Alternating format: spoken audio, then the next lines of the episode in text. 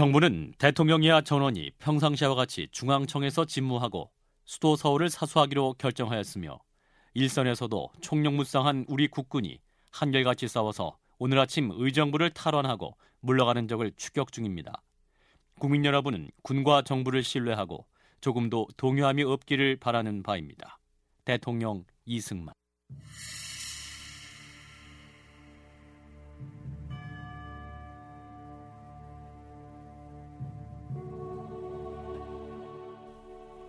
(1950년 6월 27일) 밤 9시 서울 시민들은 라디오에서 북한의 남침에 맞서 서울 사수를 호소하는 이승만 대통령의 육성을 듣는다.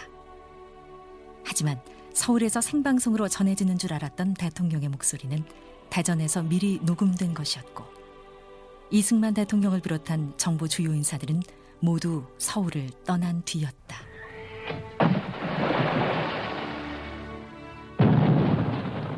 정부의 호언장담과는 달리 밤사이 인민군이 서울에 들어왔다는 소문에 서둘러 피난길에 나섰던 사람들은 다음날 새벽 2시 28분 한강 철교 근처에서 굉음과 함께 거대한 화염이 치솟는 것을 목격한다.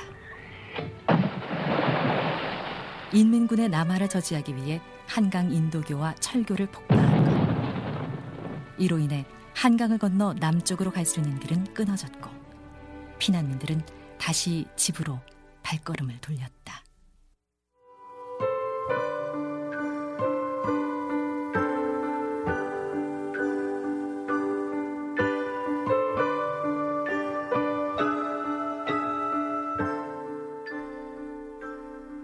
1953년 7월 27일 3년 동안 400만이 넘는 사상자를 낸 한국 전쟁의 포성이 멎었다.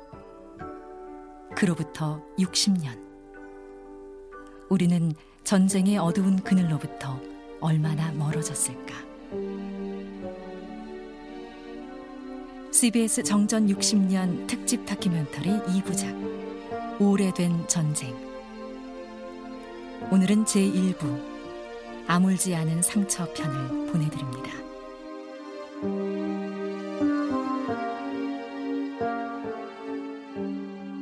저희 부친께서 남아 있었던 것은 다른 거 아닙니다요. 이승만 대통령 라디오 방송을 철석까지 믿었고 믿어 있었어요. 그래가지고 한강 다녀왔을 때 이미 막아버렸어요. 이분이 차 가지고 이제 차가 있었거든요. 제 아버님은 왜 그러냐면 교통체신위원장이었습니다요. 저희 저 부친께서 이제 방송을 아 서울 심을 안 심어라 이거요. 나 이승만은 서울을 사수할 것이다. 그거를 믿고 있다가 나중에 이제 인민군이 서울에 들어오네 하니까 그 소식 듣고 한강에 뚝 와 보니까는 차 가지고 와 보니까는 그냥 삼각지서부터 맥혀 있으니까 도로 갔다가 예, 피신해 있다가 결국에는 체포된 겁니다요. 올해 65세의 김흥수 씨는 전쟁 당시 두 살이었다. 김흥수 씨의 부친은 재헌 국회의원이자 전쟁 당시 2대 국회의원이었던 김영동 씨다. 일제하에서 독립운동을 하다 투옥되기도 했던 김영동 씨는 전쟁 직후 한강 이남으로 피난을 가려다 한강 인도교가 통제된 바람에 서울에 남아있다가 납북됐다. 재헌 국회의원으로 반민특위 위원장을 지냈던 김상덕 씨 역시 이승만 대통령의 서울 사수 방송을 듣고 서울에 남아있다가 인민군에 연행된 뒤 납북되었다. 김상덕 씨의 아들, 당시 16살이었던 김정육 씨는 그때의 상황을 생생하게 기억하고 있다.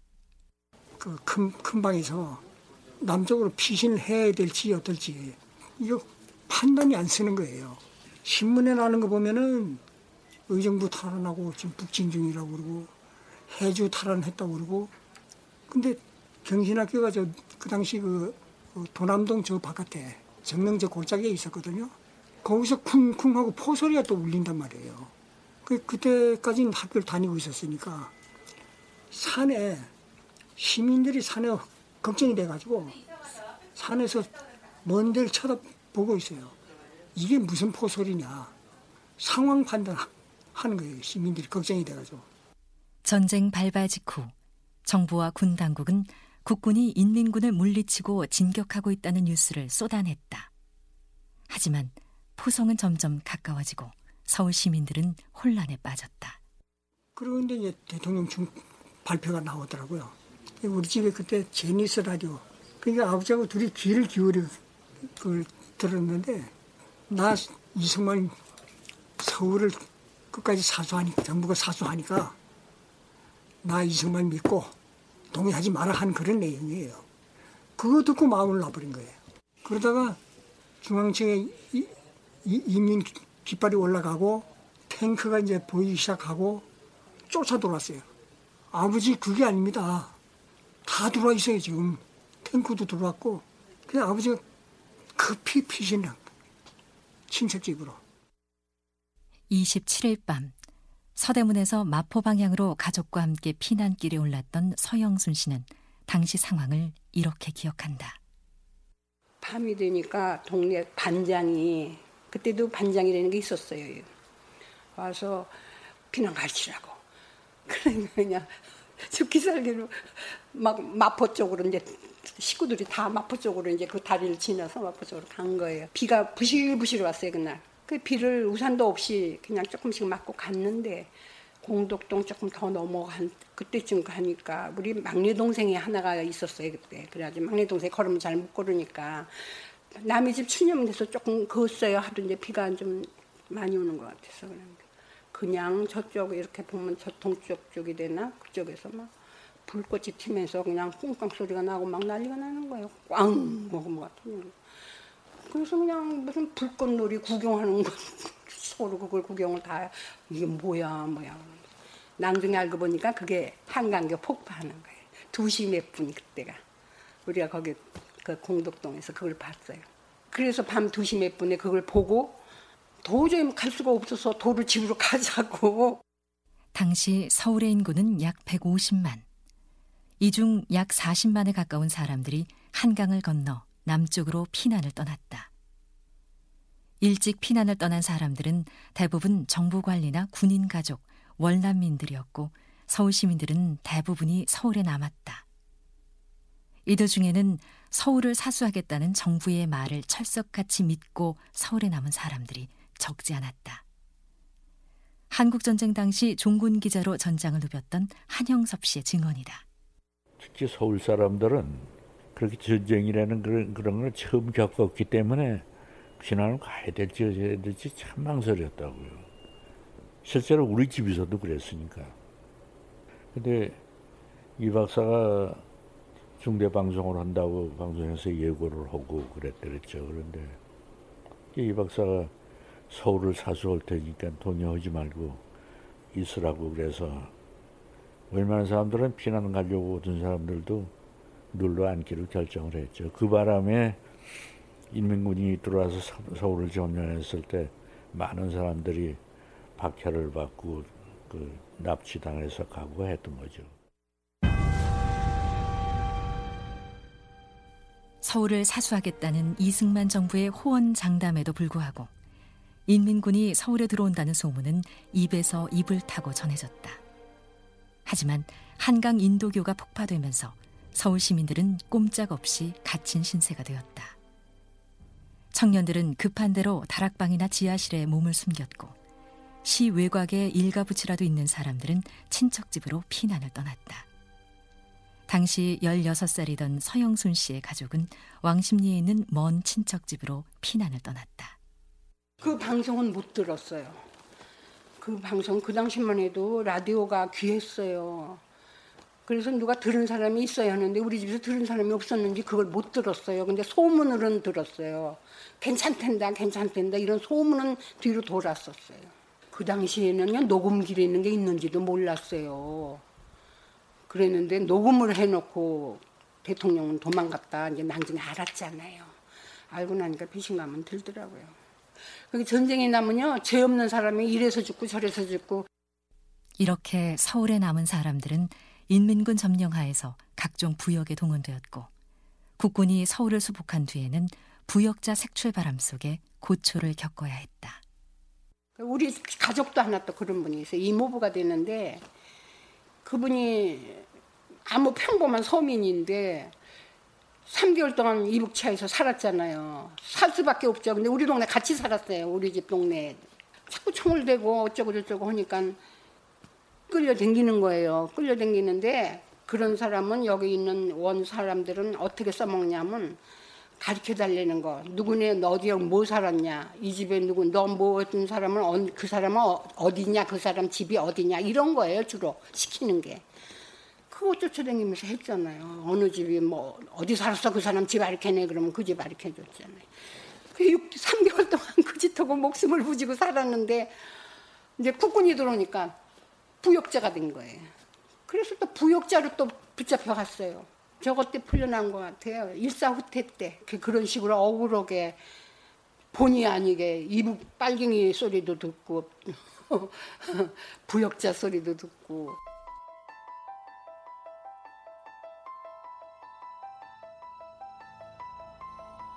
김정육 씨의 부친은 인민군이 서울에 들어왔다는 소식에 비원 근처에 있는 친척 집으로 급히 몸을 피했다. 하지만 인민군이 김정육 씨 가족이 거주하던 반민특위 관사를 수색하는 과정에서 권총이 발견되면서 비극이 시작되었다.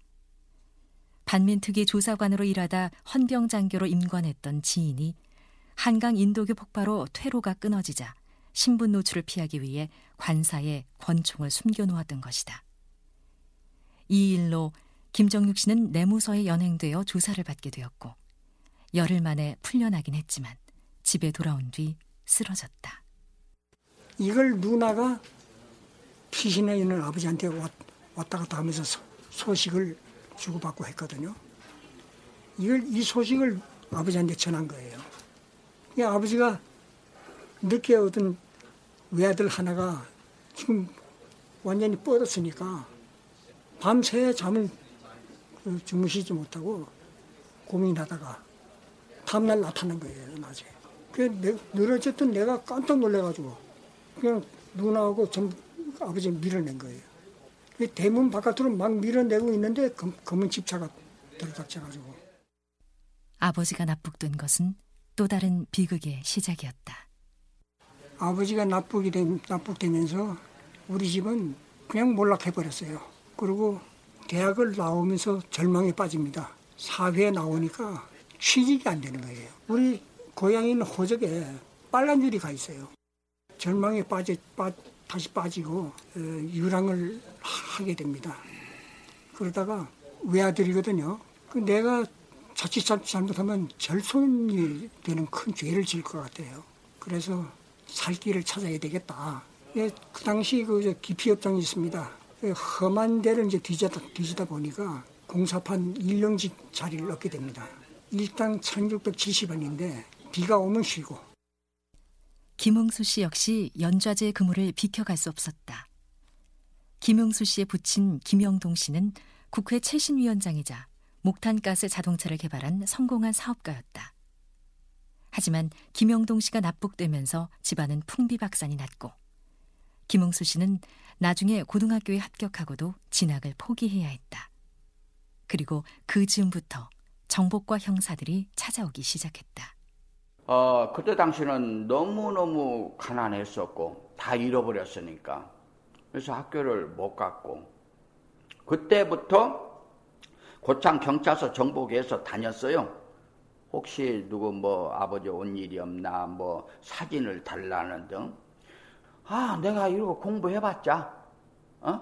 내가 뭐 국가 공무원도 못 될 것이고, 내가 어디 취직도 제대로 못 할 것이고, 그 어린 나이에 그것이 들더라고요. 그래가지고 1965년 17살 때 군대로 가버렸어요. 만기 제대로 해가지고, 이제 살 길이 막막해가지고, 그래가지고 한때는 제가 서울역에서 좀 유명했습니다요.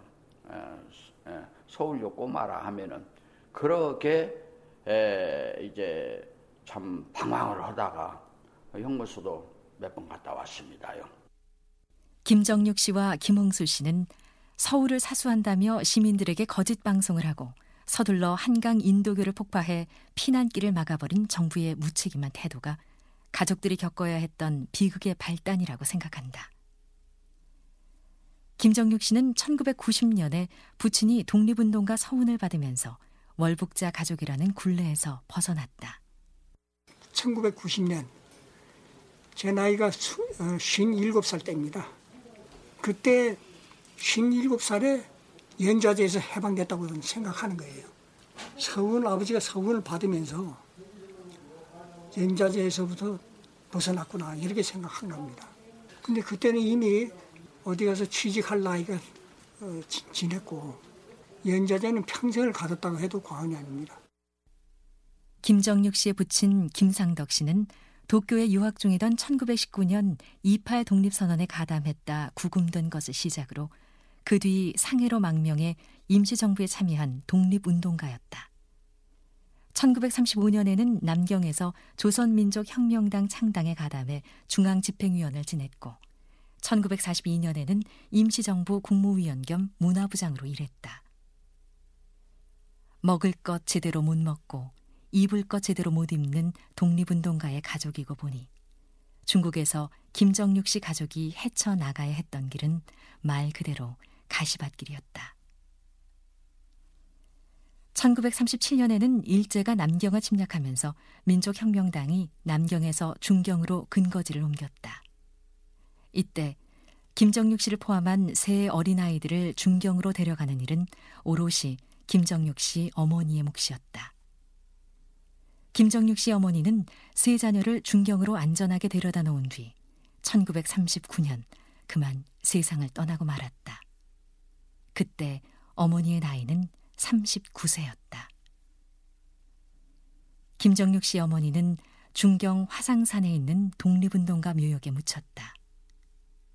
김정육 씨는 무덤에 누워 있는 어머니를 마지막으로 찾아갔던 날을 지금도 생생하게 기억하고 있다.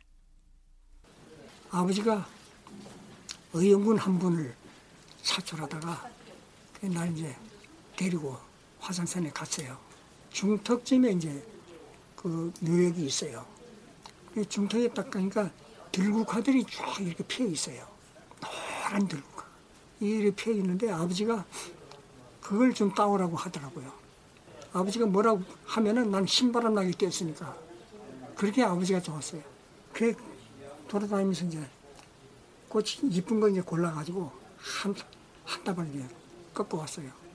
아버지한테 드리니까 어머니 묘성 앞에 재단에다가 그걸 다듬어가지고 놓더라고요. 그리고 이제 저를 두 배 반을 시켜요. 그게 어머니를 뵌 마지막인데 내 나이가 그때 아마 다섯 살. 어머니를 비명에 보내고 동생마저 제대로 먹지 못해 세상을 뜨자 김정육 씨와 누나는 고아원에 보내졌다. 중국과 수교가 이뤄진 뒤 김정육 씨는 중경에 있는 어머니 묘를 다시 찾았다. 하지만 화상산이 개발되면서 독립운동가 묘역은 흔적도 없이 사라졌다. 납북됐던 부친은 평양의 한 묘역에 잠들어 있다. 아버지만 제자리 돌려주면 좋겠다. 그 외에는 다, 다 좋다 이거예요.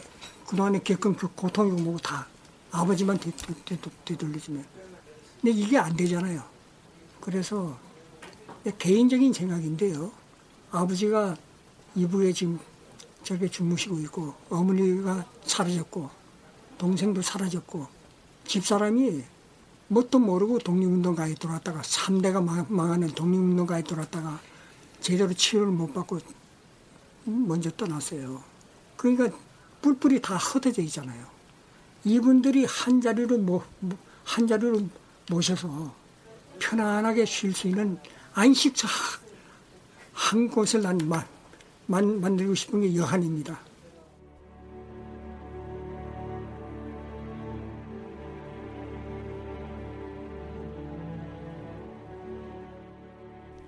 한국전쟁 발발 직후 인민군 점령하에서 재헌국회의원 34명과 제2대 국회의원 27명 등 모두 61명의 국회의원들이 납북됐다. 이들 중 납북 재헌 의원 12명의 유족들이 지난 2011년 정부를 상대로 손해배상 청구 소송을 제기했다. 서울을 사수한다는 정부의 거짓말과 한강 인도교를 조기에 폭파해 피난길이 끊어진 것이 납북의 원인이 됐다는 주장이다. 하지만 지난 5월 1심 판결에서는 이들의 주장이 받아들여지지 않았다. 서울 시민들에게 국군이 인민군을 격퇴하고 있으니 안심하라는 방송을 한 것은 시민들의 동요를 방지하기 위한 것이며 한강 인도교를 폭파한 것은 인민군의 남하를 저지하기 위해 불가피했다는 것이다. 하지만 1950년 9월에 이루어진 군법 재판에서는 조기 폭파로 인해 미처 퇴각하지 못한 국군 3개 사단에 막대한 피해를 입힌 점 등을 들어 폭파 현장 책임자였던 공병감 최창식 대령에게 사형이 선고, 집행되었었다. 다시 김웅수 씨의 얘기다. 인민군 전차 탱크가 그때 당시 정보에 의하면은 이제 재판 아, 자료 정보에 의하면 동대문에 있었어요. 그리고 한강교 부근에는 인민군이나 그 어떠한 것들도 보이지 아니했어요.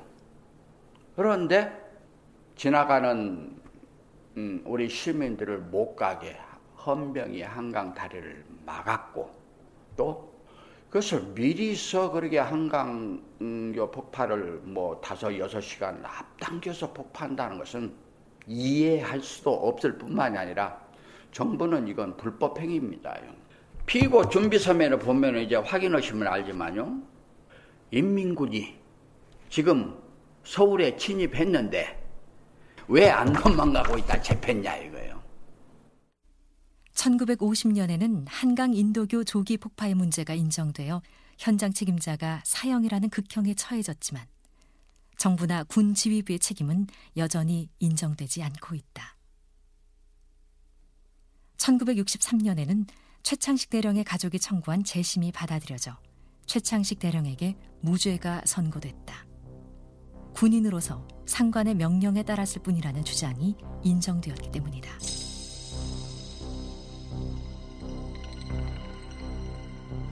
네, 2013년 한강 합동 위령제 시작하겠습니다. 먼저 평통 제례를 시작하는데요. 처음에 어, 지난 6월 29일 토요일 오전 11시 한강대교 아래 중지도에서는 20명 남짓한 사람들이 모인 가운데 조촐한 위령제가 열렸다. 바로 이 장소가 63년 전 여러분들 서 계신 장소에서 뒤쪽으로 두 번째 경악이 바로 폭파된 현장에 옵시다. 그리고 81년도 이후 오른쪽에 쌍다리가 건설되면서 한강 인도교가 한강 대교로 이렇게 명칭이 되는 오늘에 이르렀습니다. 인도교 폭파로 당시 다리 위에 있다 희생된 사람들은 대략 800명에서 1000명으로 추산된다. 하지만 정확한 통계는 없다. 뿐만 아니라 지금까지 유족도 나타나지 않고 있다. 1950년 6월 28일 새벽 한강 인도교 위에서 목숨을 잃은 사람들은 완벽하게 사라져버린 셈이다. 위령제 현장에서 만난 김원웅 전 의원은 그 이유를 이렇게 말한다.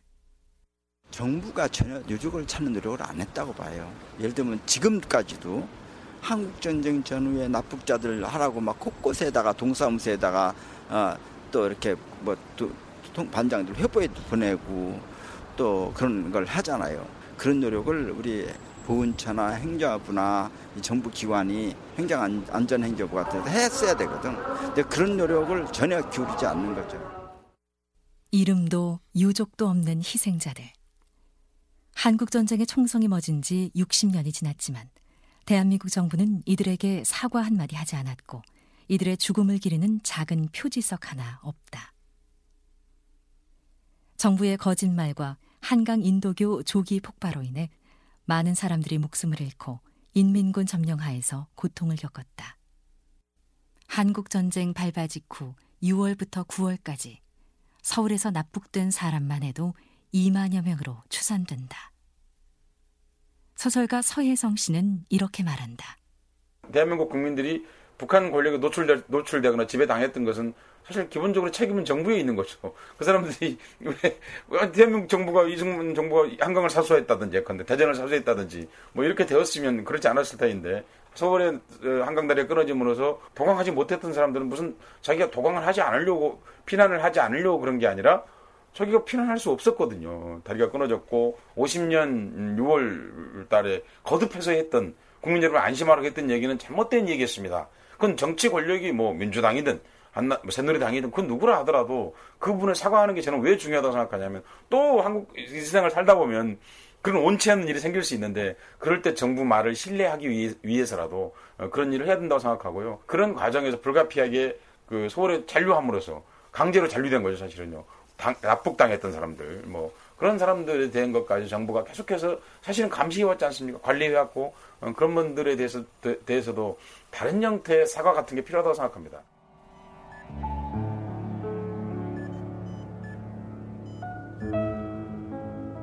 칠흑 같은 어둠 속에서 한강 인도교와 함께 사라진 사람들. 서울을 사수한다, 안심하라는 정부의 말만 믿고 서울에 남았다가 가족이 납북되고 고통을 겪었던 수많은 사람들. 이들에게 대한민국이 해야 할 일은 무엇일까?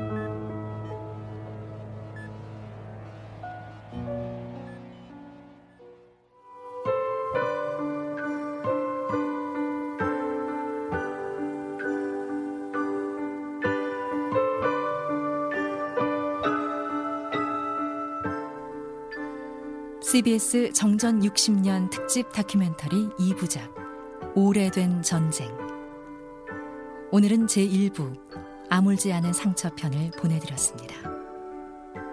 지금까지 해설의 김용신, 취재 구성의 이광조였습니다. 내일 이 시간에는 제2부 전쟁의 그늘편이 방송됩니다.